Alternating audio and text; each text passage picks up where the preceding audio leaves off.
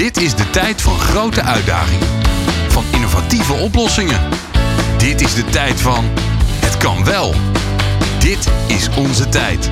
Een podcast van TNO met Glenn van der Burg. Quantumtechnologie kan problemen oplossen in minuten waar een klassieke computer jaren over zou doen. Quantumcomputers hebben de potentie om onvoorstelbare doorbraken te verzorgen op gebieden zoals materiaalwetenschappen, geneeskunde en kunstmatige intelligentie. Maar wat is kwantumtechnologie nu eigenlijk? En hoe kan deze technologie bijdragen aan belangrijke doorbraken? In de studio twee experts die daar alles over weten. Roger Verberg is eh, director Semicon en Quantum bij Medical en ook nog Medical Photonics. God, dat is nog wat bij elkaar bij TNO. En Arjan Stolk is PhD candidate bij QTech. Fijn dat je luistert. Dit is onze tijd. Een podcast van TNO. Ja, kwantumtechnologie. Ik moet jullie heel eerlijk zeggen, ik heb er eerder een keer een podcast over gemaakt, uh, Roger en Arjan. Dat is geen, uh, geen eenvoudig onderwerp, kan ik jullie zeggen. Dus uh, nu al respect voor jullie.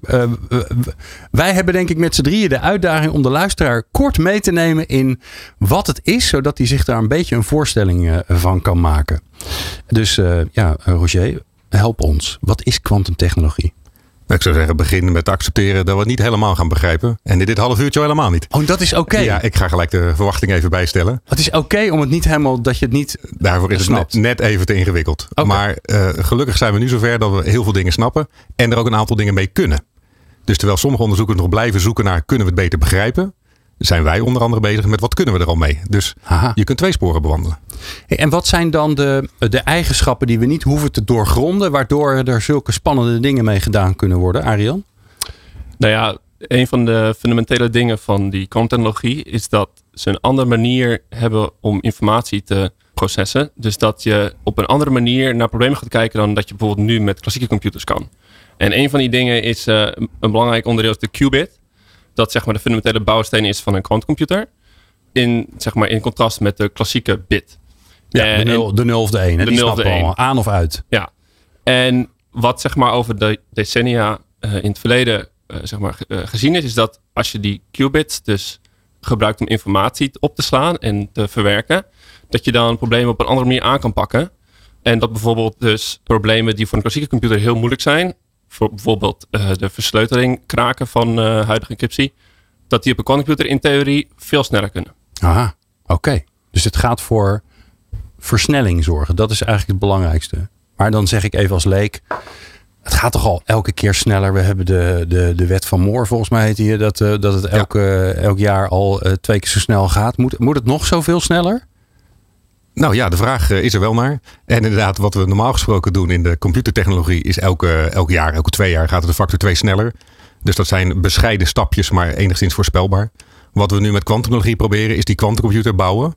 En die gaat niet een klein beetje sneller, maar die gaat voor sommige problemen echt een factor, nou, eh, duizend, miljoen misschien wel, Oh. sneller voor, voor hele specifieke problemen. Oké. Dus de uitdaging is, kunnen we hem eh, opzetten en inrichten voor die specifieke problemen, waar die zo'n enorme impact kan hebben. Oké. Eh, Rogier, waar ben je nu mee bezig waar je nou ja, elke ochtend eh, bijzonder blij je bed voor uitkomt? Wat, wat, wat vind je zo mooi aan, het, aan wat je nu aan het doen bent? Ja, kijk, voor mij is het mooi natuurlijk dat wij een enorm team hebben. Bij QTech hebben we 250 mensen en andere TNO-afdelingen ook nog, nog tientallen. En met z'n allen zetten we stappen in al die eh, gebieden, onder andere in de kwantumtechnologie. Dus dat is kwantumcomputers, kwantumsensoren en kwantumcommunicatie. En met z'n allen zie je dat, je dat je behoorlijke stappen maakt. En we doen natuurlijk niet alleen in Delft. hè. We werken in de rest, met de rest van het land en ook internationaal samen. Ja, en elke paar maanden vieren wij wel dat we weer een stap gemaakt hebben. Dat we of een, een, een qubit hebben gemaakt, Arjan noemde de qubit, dat we die beter onder controle hebben. Of dat we meer qubits naast elkaar eh, aan elkaar kunnen koppelen en samen kunnen laten werken. Ja, dat soort milestones, die, eh, die volgen elkaar nu een eh, redelijk tempo op. Ja, je zit echt aan de, aan de voorkant van een ontwikkeling. Hè? Het, is, dit Zeker, is, ja. eh, het is veelbelovend, maar er moeten ook nog wel heel veel eh, problemen opgelost worden. Ja, dat is het dilemma. Je, bent- enerzijds ben je enthousiast omdat, omdat je zoveel stappen maakt. En tegelijkertijd begrijpen wij als geen ander hoeveel werk we nog hebben te doen. eh, voor die computer ergens eh, in een commerciële toepassing eh, staat te draaien. Ja, want even voor de duidelijkheid, je kan nu niet naar een groot bedrijf bellen en zeggen: Doe mij even een quantumcomputer. hè. Dat, dat is een beetje ingewikkeld. Nou, er is Je er. moet heel veel geld hebben. Bij IBM kan je iets, iets huren. Oké. IBM heeft een quantumcomputer redelijk ver ontwikkeld. En die, die staat ergens in de cloud aangesloten. En daar kan je in principe nu op inloggen. En als je dan betaalt, dan kan je daar wat berekeningen laten doen. Dat is eigenlijk de eerste Oké. commerciële versie. Wauw. Eh, sterker nog, eh, ook QTech heeft zijn eigen quantumcomputer in de cloud staan. Eh, het is dan een hele bescheiden quantumcomputer met, wat is het, 5 qubits. En dan kan je gewoon eh, naar www.quantum-inspire.com gaan. En dan kan je zelf eh, interactie hebben met die quantumcomputer. De vraag is alleen, wat kan je ermee? Kan je daar nuttige dingen mee? Kan je daar snelberekeningen mee doen? Nou, op dit moment nog niet. Maar ik kan zeker aanraden om gewoon daar naartoe te gaan en te kijken wat, wat het allemaal precies inhoudt en hoe het allemaal werkt. Ik kan me voorstellen dat de interface nog niet zo eenvoudig is als bij eh, ChatGPT of zo. Dat je gewoon een vraag kan stellen, neem ik aan. Je moet er wel een beetje verstand van hebben. Er zit genoeg informatie bij om ook jou te leren over hoe die dingen precies werken. Dat het hele idee ook, ik denk dat het ook één belangrijk thema is van hoe, waar we het nu over kunnen hebben, is dat er ook heel veel kennis eh, nodig is in het brede publiek en ook in technici en een, eh, zeg maar een beroepspubliek om daar eh, verder mee te gaan en me- verder mee te werken. Want zoals Ja. Rogier zei, je kan niet alleen, je hebt een groot team nodig. Arjan, wat ben jij aan het doen waar je nu eh, super enthousiast over bent? Eh, ik ben op dit moment een PhD aan het doen bij QTech in de groep van Ronald Hansson. En zijn groep is eigenlijk veel bezig met het bouwen van kleine kwantumnetwerken. Dus het al aan elkaar koppelen van kleine quantumcomputers. En mijn project zit vooral in het idee van hoe kan je die koppeling, dus dat, die quantum links, hoe kan je die nou doen op bestaande telecominfrastructuur? Oh, oké. Dus hoe breng je dat soort concepten van nou ja, een kwantumnetwerk, hoe breng je die nou in de daadwerkelijke echte wereld, in zeg maar de deployed eh, quantum, eh, in de telecomfiber? Oké, En daar eh, ben ik eh, erg druk mee. gaaf. Alright, ehm, we gaan ehm, vooruit in de tijd. Tijdmachine actief. Jaar 2030. Ja. We zijn in 2030. Het klinkt alsof het heel futuristisch en ver weg is, hè? maar ja, dat is, eh, het is nog geen zeven jaar. Dus het is ook alweer dichtbij. Maar het interessante is natuurlijk, het is wel een jaar waar veel mensen een ambitie, eh, veel organisaties een ambitie eh, voor hebben. Wat is die ambitie voor, voor TNO op dit thema, Rogier? Onze eerste ambitie is dat we in 2030 een vrij grote gemeenschap om ons heen hebben verzameld en gebouwd. Om deze eh, milestones te bereiken.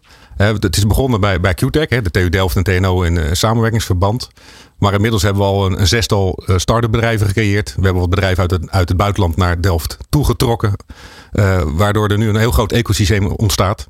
En wij schatten dat in eh, 2030 eh, nou, er buiten ons instituut, instituut zeker meer gebeurt dan in ons eigen instituut. Oké. En dat hebben we nodig om al die parallele paden die je moet aflopen te ontwikkelen. Het ene bedrijf doet eh, die component, een ander bedrijf doet een ander component. Wij blijven doorwerken op de wat moeilijkere fundamentele stukken. En samen is dat de snelste weg naar een kwantumcomputer. Ja, en is, is dan ook het idee dat Delft een soort hub wordt voor dat soort technologieën? Dat zal ongetwijfeld in andere plekken van de wereld zullen er ook veel gebeuren. Zeker, ja. Er, er wordt veel gesproken over dit soort hubmodellen. In verschillende technologieën ook. En voor Quantum is Delft echt wel een belangrijke hub aan het worden. Ja. En eh, we doen dat wel met een aantal andere sites in Nederland ook. Hè. Bijvoorbeeld eh, de wiskundige kant zit wat meer in Amsterdam. Wij zijn wat meer vanuit de natuurkunde aan het denken. Ja, voor de fijnproever, dat is toch echt wel een andere approach. En je hebt die verschillende dingen nodig. En ook eh, Twente, Eindhoven hebben zo een eigen bijdrage. En daarnaast werken we natuurlijk ook samen met hubs in het buitenland. Ja. Maar Delft eh, doet niet onder voor eh, de andere hubs. Zeker niet. En als je het eh, concreet maakt, hè, want er zijn nu voorzichtig wat, wat eerste live in de cloud zijnde quantumcomputers, waar nog relatief weinig qubits op draaien. Het Ja. mooie is dat die, wat ik ervan begrepen, begrepen heb, exponentieel gaan. Hè? Dus als je van 5 naar 10 gaat, dan gebeurt er al iets heel wilds. In plaats van dat je denkt, nou het is verdubbeld. Ja. Maar dat gaat exponentieel, dus dat is interessant. Wat, wat kunnen we er in 2030 mee? Jullie zijn dan natuurlijk super enthousiast. En, maar wij denken natuurlijk als gewone burgers en eh, mensen die geïnteresseerd zijn in de wetenschap. Van ja, wij willen die, vooral de toepassingen die willen we natuurlijk zien. Ja, dat is eh, een goede vraag. Het zou fijn zijn als we in de toekomst zouden kunnen kijken om het daadwerkelijk te kunnen voorspellen. Maar Ja. het, eh, en ik moet ook toegeven dat 2030 is inderdaad voor kwantumtechnologie een relatief snelle tijdslijn. Ik denk dat er echt hele interessante ontwikkelingen die liggen, liggen verder in de toekomst. Oké. Dus dat is denk ik wel iets wat, eh, wat we kunnen stellen. Maar als je kijkt naar wat het klassenprobleem of het type probleem wat nou echt interessant is voor een quantumcomputer, dan kan je bijvoorbeeld eh, kijken naar problemen in de chemie. Waarin je moet kijken naar complexe structuren van, eh, van moleculen of van, van eiwitten. En voor een klassieke computer die zou al die interacties tussen al die elementjes van zo'n molecuul allemaal één voor één moeten, moeten doorgaan. En zo heel hard moeten rekenen wat dat molecuul precies doet. Nou, een quantumcomputer zou je kunnen gebruiken door dat molecuul letterlijk in de kwantumcomputer te stoppen, omdat elk molecuul is een kwantummechanisch systeem. Want de kwantummechanica heeft zeg maar, de fundamentele beschrijving van zo'n molecuul. Dus als je dan je kwantumcomputer direct kan gebruiken voor het simuleren van dat soort uh, moleculen, kan je dat veel efficiënter doen en dus grotere moleculen simuleren. En dan één molecuul die je bijvoorbeeld kan noemen is heel erg relevant voor het produceren van kunstmest. Dat is een enorm energierovend probleem in de huidige industrie. Ja. Dat gebeurt onder hoge druk en onder hoge temperatuur. Terwijl schimmels in het bos doen het gratis bij normale temperatuur en uh, uh, normale druk. Nou, waarom kunnen die schimmels dat doen? Is omdat ze een bepaald molecuul hebben dat een soort katalysator is voor dat, voor dat proces. Wij kunnen niet berekenen wat dat, wat dat molecuul precies doet. Maar kwantcomputers zouden het wel kunnen. Want gewone computers die gaan, die moeten, wat ik er dan heb van heb begrepen, is die, die doen eigenlijk net als wij mensen. Die, die kiezen een pad en die gaan dat af. En op een gegeven moment denken ze, oh, dat is niet het goede pad. We gaan een ander pad uitproberen. En wat een kwantumcomputer doet, is wat een mens niet kan. Die vermenigvuldigt zichzelf gewoon. Die gaat gewoon alle paden tegelijk af. Dat is wat ik ervan snap. Nou ga jij mij natuurlijk vertellen, nou dat zit iets ingewikkelder in elkaar, dat snap ik. Het is altijd iets ingewikkelder, ja. Maar het is een goede analogie om iets, iets van te begrijpen waarom het sneller zou kunnen zijn. Ja. Het, tegelijkertijd afgaan van die paden is, is een analogie. Maar het is inderdaad, zo'n soort versnelling is inderdaad hoe je erover na kan denken. Je kunt het een beetje vergelijken met als je een staardeling maakt. Hè, dan, uh, dat leer je op school, dan moet je gokken door welk getal je een groot getal kan delen. En wat inderdaad, wat wij doen, we gokken een getal. En dan kan je weer heel snel verifiëren of die gok goed was of niet. Dus zo werken wij in de computer eigenlijk ook. Ja. Maar een kwantumcomputer die kan inderdaad al die getallen tegelijkertijd aftasten. Dus die komt meteen tot het goede antwoord. Waar wij misschien vijf of tien of misschien wel honderd pogingen doen. Nou, is misschien wel even interessant, hè? want dat is natuurlijk een bekende, hè? de traveling salesman volgens mij. Hè? Dus dat is, dat is een, een je, gaat een, je gaat een reis maken door Amerika. De traveling salesman gaat die reis maken. Die moet langs, uh, weet ik veel, 15, 20 uh, uh, adressen. En geloof het of niet, zelfs de beste supercomputer vindt dat heel erg ingewikkeld om uit te rekenen wat nou eigenlijk de beste manier is om langs al die adressen te gaan. Precies. Op de kortst en de kortst mogelijke weg uit te vinden. Ja. En terwijl, terwijl je dat zegt, denk je, nou, dat moet toch niet zo ingewikkeld zijn. Maar dat is dus blijkbaar heel ingewikkeld. Ja, dat is, dat, is, dat is een heel gemeen trucje. Ja. Want inderdaad, als je, als je een klein netwerk hebt en je moet drie of vier adressen af, dan denk je, nou, dat kan ik zelf bedenken. Met tien adressen, met een beetje puzzelen kom je ook wel. Maar elk adresje wat je toevoegt, nee, komen er niet twee keer zoveel, maar echt heel veel meer mogelijkheden om dat hele pad af te lopen. Ja. Dus dat probleem dat begint makkelijk en dat loopt vrij snel uit de hand. En inderdaad, ook een goede computer kan dat eigenlijk niet bijbenen. Als je een, uh, een FedEx-achtig groot netwerk hebt, dan, uh, dan, heb je eigenlijk een kwantumcomputer nodig om dat uh, optimaal door te rekenen. Ja, dus daar kan het ook één op één zou daar, daar, daar dus ook een hele interessante oplossing voor Ja, de logistiek is ook wel genoemd als een mogelijke oplossing. Ja, ja. absoluut. Ja. Welke zie, zie je nog meer aan te denken, Rogier? Nou, niet dat we daar in 2030 al zijn, maar... Nou, eigenlijk waar je nu al impact hebt, is in de encryptie. Okay. Kijk, die kwant encryptie is eigenlijk gewoon een, een, moeilijke wiskundige som om te voorkomen dat jouw communicatie met, met, met de bank of weet ik met wie je communiceert afgeluisterd wordt. Sinds wij nu een paar jaar roepen van we zijn een kwantumcomputer aan het bouwen en hij komt eraan, zijn er deskundigen in encryptie aan het denken geslagen en gezegd ja, maar stel nou dat het zo lukt om die kwantumcomputer te ontwikkelen, dan zal een aantal soorten encryptie niet veel meer waard zijn. Dus moeten we alternatieven ontwikkelen. Dus door wat wij hier in dit veld doen, is in een ander veld, in een encryptieveld, dus al een nieuwe uh, trend gaande om nieuwe protocollen te bedenken waar een kwantumcomputer niet tegen opgewassen is. Ja. En daar wordt dus al nagedacht over implementatie. Dus dat is eigenlijk al een, een ontwikkeling die, nou, dankzij de kwantumcomputer ingezet wordt. Ja, ja, ja, want het heeft nogal wat tijd nodig om dat allemaal weer aan te passen en overal te implementeren. En tegen Ja. die, hè, want Ja. op het moment dat de kwantumcomputer er is en die kan al die encryptie redelijk makkelijk kraken, dan hebben we natuurlijk met z'n allen een mega probleem. Dan heb je flink probleem. En zeker de bank, eh, de financiële sector, die is gebaat bij vertrouwen. Ja, Dus die gaan inderdaad jarenlang testen en testen en testen voor ze zoiets introduceren. Die gaan Ja. niet over één nacht ijs. ja ik zit ook aan wat nucleaire wapens te denken en zo, die misschien eh, dat toch wel iets beter beveiligd zouden moeten worden dan tegen die tijd. Er zijn meer toepassingen die we in het eh, publieke debat denk Ja. ik niet allemaal kunnen bespreken. Wat is een beetje de holy grail, eh eh, Arjen? Nee, wat uh, Rogier noemde was in de hele zeg maar, geschiedenis van de quantum computing was dat encryptie kraken een van de eerste holy grails. Dat is voor Want- jullie de holy grail. Nou, niet voor mij persoonlijk, maar ik, ik kan zeggen dat dat heeft wel het veld zeg maar in de overdrive gezet. Ja. Oké, Ja. dit kan je doen met zo'n machine en het gaat heel veel sneller. Dus wat als er nou nog andere problemen zijn die je ook op die manier kan oplossen? Dat zou wel heel fijn zijn. Maar ik, ik vind zelf, vind ik persoonlijk de link met de chemie een hele belangrijke. Dat heel veel ehm, processen in industrie en ook in eh, medicijnen bijvoorbeeld. Dat zijn allemaal hele ingewikkelde processen op het niveau van moleculen en, en interactie met het lichaam. En ook de rekenkracht die je daarvoor nodig hebt is immens. En ook dat zijn van die problemen die schalen op zo'n manier dat ze, ja, klein kan je ze wel doen, maar grotere moleculen, no way. Ja, en dan kan je Ja. de beste supercomputer erop, eh, erop zetten, maar dan krijg je nooit je antwoord. Dus dat zijn voor mij heel erg de, ja, de holy grail eh, oplossingen om dat soort dingen te kunnen gaan simuleren met zo'n nieuwe quantumcomputer. En daar echt nieuwe medicijnen, nieuwe batterijen en, en nieuwe chemische processen te optimaliseren. Ja. Ik ik zit ook, we hebben een andere ontwikkeling natuurlijk waar iedereen natuurlijk nu middenin zit, is big data. En op een gegeven moment wordt die data natuurlijk zoveel dat je eigenlijk wil dat er verbanden gezocht wordt waar je misschien helemaal niet aan denkt. Klopt, Is dat, is ja. dat ook iets wat past bij zo'n quantumcomputer die, die al die paden heel snel af kan gaan, zodat je eh, zodat er dingen uitkomen waarvan je denkt, oh, nou, dat uh, Ja, de- nooit iemand aan gedacht. En een van, een van de, de, de drijvers van dit veld was een algoritme wat hierop gericht was om in een grote database een, een, een bijzonderheid, te- een anomalie te ontdekken. Ehm, dus dat is zeker een toepassing. Dat zal daarvoor gebruikt worden. Maar als je nu kijkt naar wat we de laatste twee, drie jaar zien, is dat we beseffen dat je niet al die data in een kwantumcomputer kan stoppen en dan gaan zoeken. Want dan duurt het nog langer voor wij een, een een kwantumcomputer ontwikkelen die groot genoeg is. Ja. Dus waar we nu naartoe werken is een koppeling van onze kwantumcomputer met supercomputers. Want bij supercomputers zitten faciliteiten en de mensen die weten hoe ze met hele grote databases om moeten gaan. Ja. Hoe je daar toegang toe regelt. Hoe je een groot wiskundig probleem in stukjes ophakt en naar verschillende deelcomputers stuurt.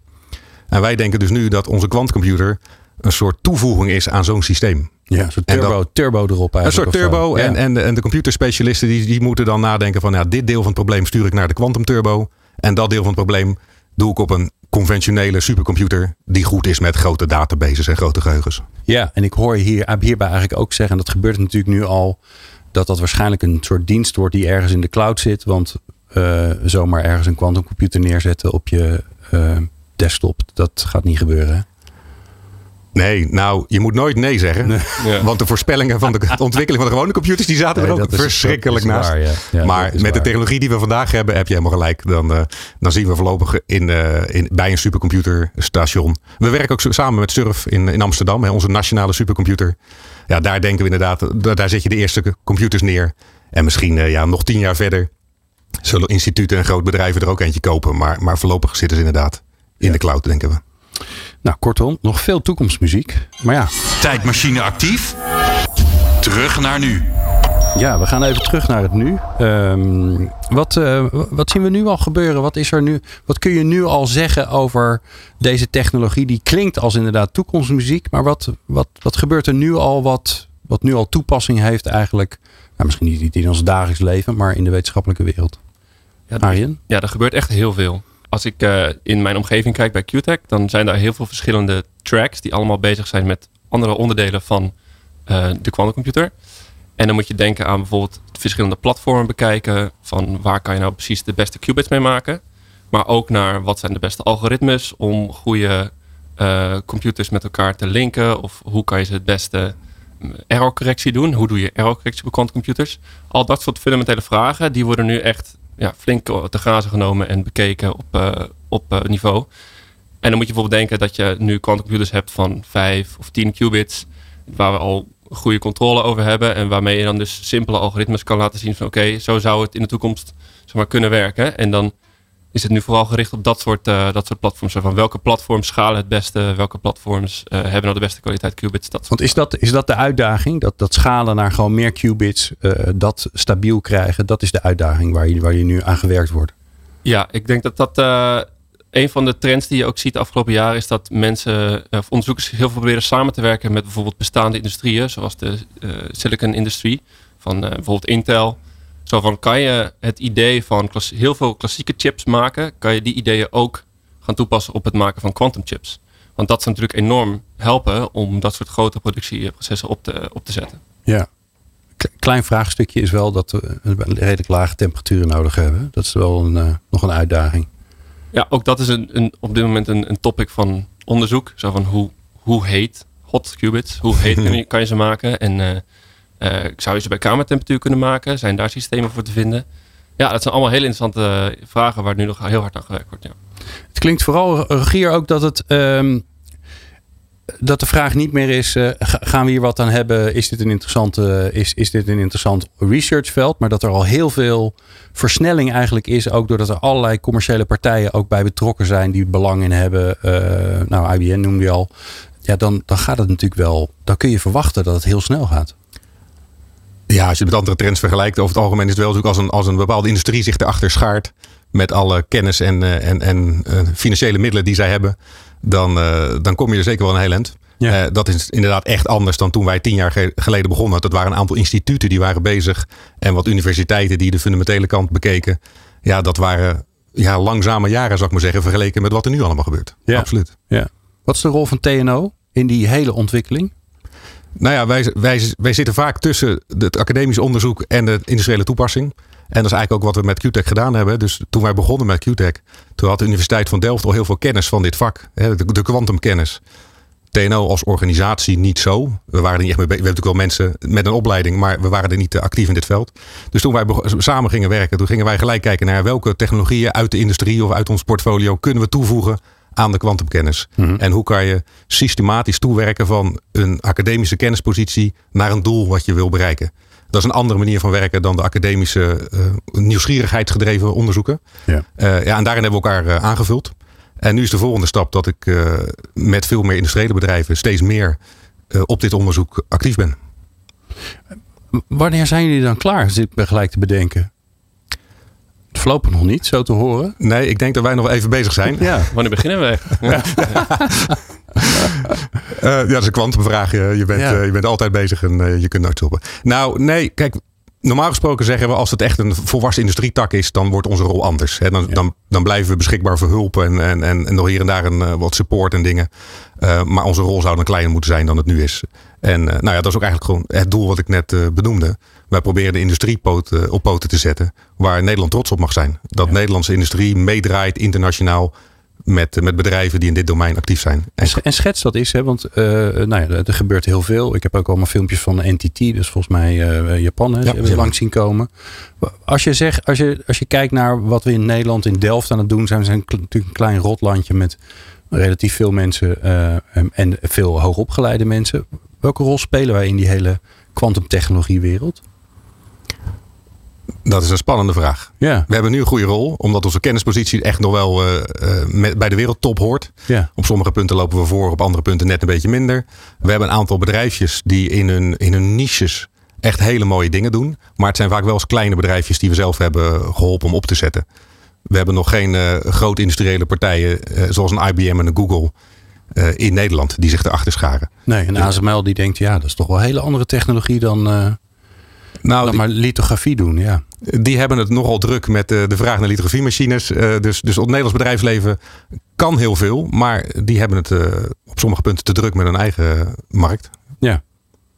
Nou hebben we gelukkig wel een voorbeeld. Dus dat komt dan weer mooi uit. Um, van een mooie ondernemer die, uh, ja, die er allemaal bezig is. Mijn naam is Erik Kivit, CEO van Qblocks. Wij zijn actief binnen quantum computing. Quantumcomputers hebben de belofte om onze maatschappij te helpen zeer complexe problemen te helpen oplossen. Dankzij control stacks kunnen quantumcomputers efficiënt worden bestuurd, zonder dat daar een lange voorbereidingstijd voor nodig is. Je kan de controlelektronica dus zien als het zenuwstelsel van een quantumcomputer. Wetenschappers en bedrijven die met quantumcomputers werken, besteden veel tijd en energie aan het met elkaar verbinden van elektronische apparaten om zo een quantumcomputer aan te sturen. Meerdere elektronische apparaten moeten met elkaar verbonden worden en deze apparaten moeten allemaal tot op de nanoseconde met elkaar synchroon lopen. Dit proces kan op een traditionele manier soms al weken in beslag nemen voordat bedrijven en wetenschappers aan de slag kunnen en ook het eindresultaat blijft erg arbeidsintensief. Om bijvoorbeeld met slechts 5 qubits te werken, hebben wetenschappers alleen al besturingselektronica nodig wat een gehele kamer kan opvullen. Met Qblocks Control Stacks heb je slechts één apparaat nodig van het formaat van een aktentas om tot wel 20 qubits aan te sturen. Dat is vier keer zoveel capaciteit in een veel kleiner systeem. Dit is essentieel om de kwantumcomputer op te schalen. De kwantumindustrie ontwikkelt zich erg snel, waardoor onze oplossing perfect mee kan groeien met de markt.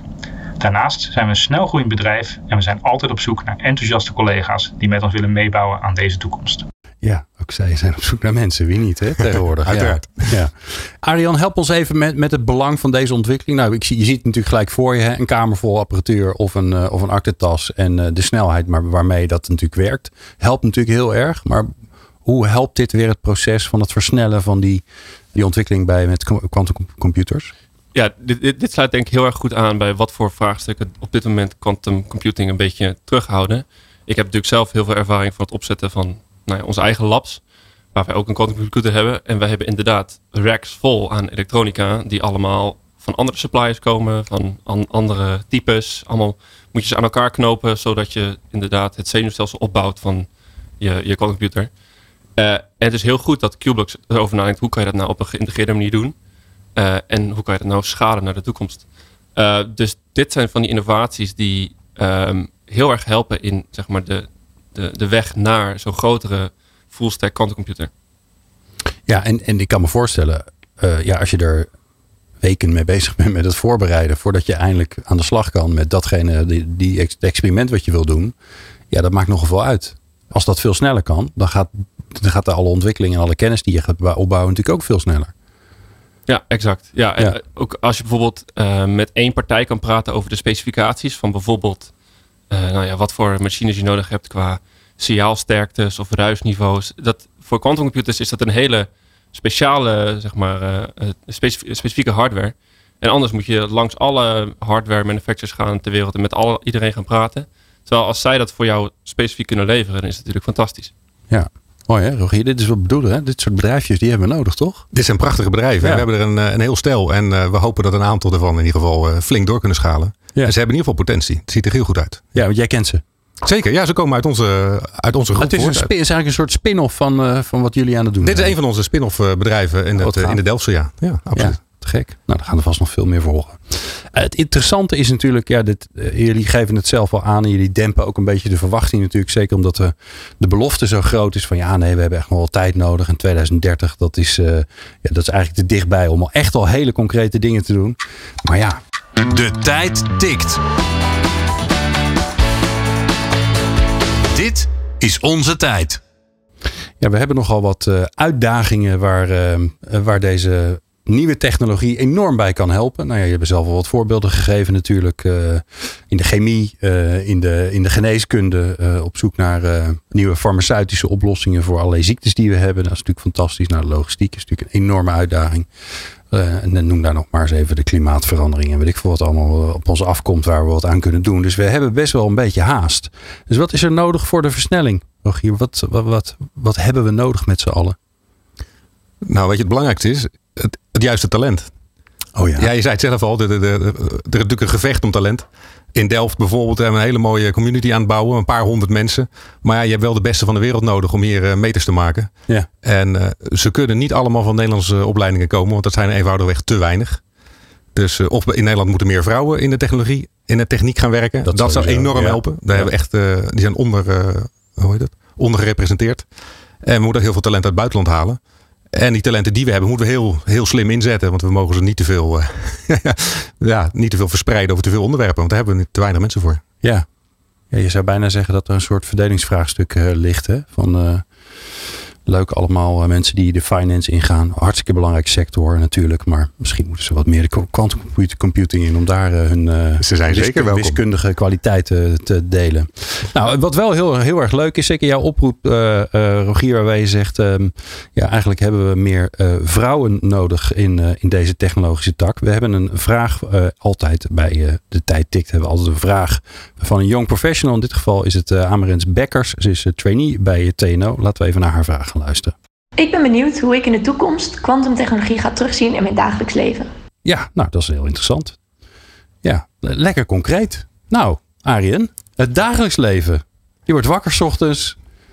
Je gaat je tanden poetsen. Nou, hè, dat speelde veel maar af in je hoofd. Waar ergens ga je de impact merken? Ja, hopelijk ben je dan een uh, mooie werknemer bij een mooi kwantumbedrijf in je dagelijks leven. Dus dat, dat is natuurlijk helemaal fijn. ja, heel goed. Zie je er genoeg van terug in je dagelijks leven.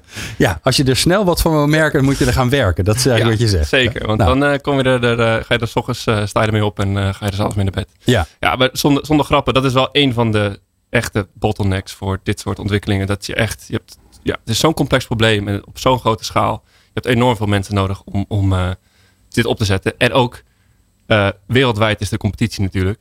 Iedereen wil dit soort technische mensen hebben. Dus dat is, uh, ja, dat is gewoon de, de moeilijkheid.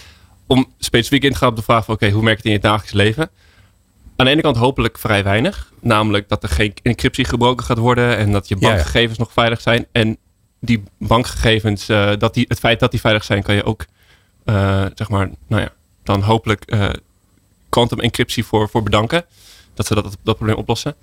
Ehm, en hopelijk in de toekomst, in de iets verdere toekomst, dat daadwerkelijk eh, ehm, als je naar de dokter gaat, dat je dan sneller je medicijnen kan hebben, omdat quantumcomputers die berekeningen eh, helpen te versnellen. Ehm, maar dat, ja, dat moet je moet wel echt in de toekomst gaan kijken, wat, eh, wat erg moeilijk te voorspellen. En bedoel je dan ook, ja, dat noemen ze volgens mij personalized medicine, hè? Dat, je, dat je veel meer medicijnen krijgt die afgestemd zijn over op jouw lijf, wat natuurlijk misschien wel het meest complexe systeem Ja. is wat we hebben. Ja, precies. Ja, precies. Dat, inderdaad, dat, dat soort problemen die, waarbij zoveel inputs zijn en zoveel gegevens en zoveel data, dat het niet te behappen is met een normale computer. Dat de quantumcomputer dat, dat wel Ja. kan en daar de pers- persoonlijke bevelingen kan geven voor, eh, voor mensen. Wauw, cool. Ja, dus dat, dan, dan slik je niet een pilletje om- wat toevallig voor de gemiddelde mens goed is. Of wat alleen maar op mannen is uitgetest, wat ook nog wel eens plaatsvindt. Eh, maar dan heb je er eentje die echt afgestemd is op wie jij bent Die en hoe jij in elkaar zit. Wauw. Rogier, hoe merk je het in je dagelijks leven? Nou, naast dit, soort, naast dit soort concrete, concrete voorbeelden is ook belangrijk hoe opmerkzaam je bent. Kijk, waar we nu heel veel aandacht geven aan kwantumtechnologie, eh heette dat een paar jaar, het, het vooraanstaande onderzoek heet nanotechnologie. En nog daarvoor eh, sprak men over microelektronica. Ja. En die laatste twee die nemen we nu eh, for granted. Maar het is overal. Ook deze studio zou niet werken zonder al die technologie. Eh, dus als je er naar kijkt, dan zie je dat het overal is. En wij denken dat kwantum na nano een volgende golf is van dit soort innovaties. Dus als je dan oplet, dan zie je het overal. Wauw. Alright. Eh nou ja, de, de, de oproep is helder. Hè? Eh, nou, nee, sterker nog, laten we hem nog eens doen. Gewoon. Want jullie hebben nu allebei aangegeven van nou, eigenlijk hebben we het belangrijkste wat er nodig is, is meer mensen ehm, die, eh die eraan mee willen werken, die hun eh, talenten voor willen inzetten. Dus laten we eens even de oproep doen. Wat, ehm, waarom zou je in dit vakgebied moeten gaan werken, Rogier? Waarom is dit zo fantastisch om, om erbij te zijn? Kijk, als je uit de inhoud komt, is dit gewoon een mooi vak, omdat de inhoud mooi is. Maar de impact is naar verwachting ook behoorlijk groot in de toekomst in verschillende sectoren. Economische impact, tegen geopolitieke relevantie. Hè. Er wordt al over exportcontrole en dat soort zaken gesproken. Heel belangrijk dat Nederland eh, goed mee blijft doen in deze race.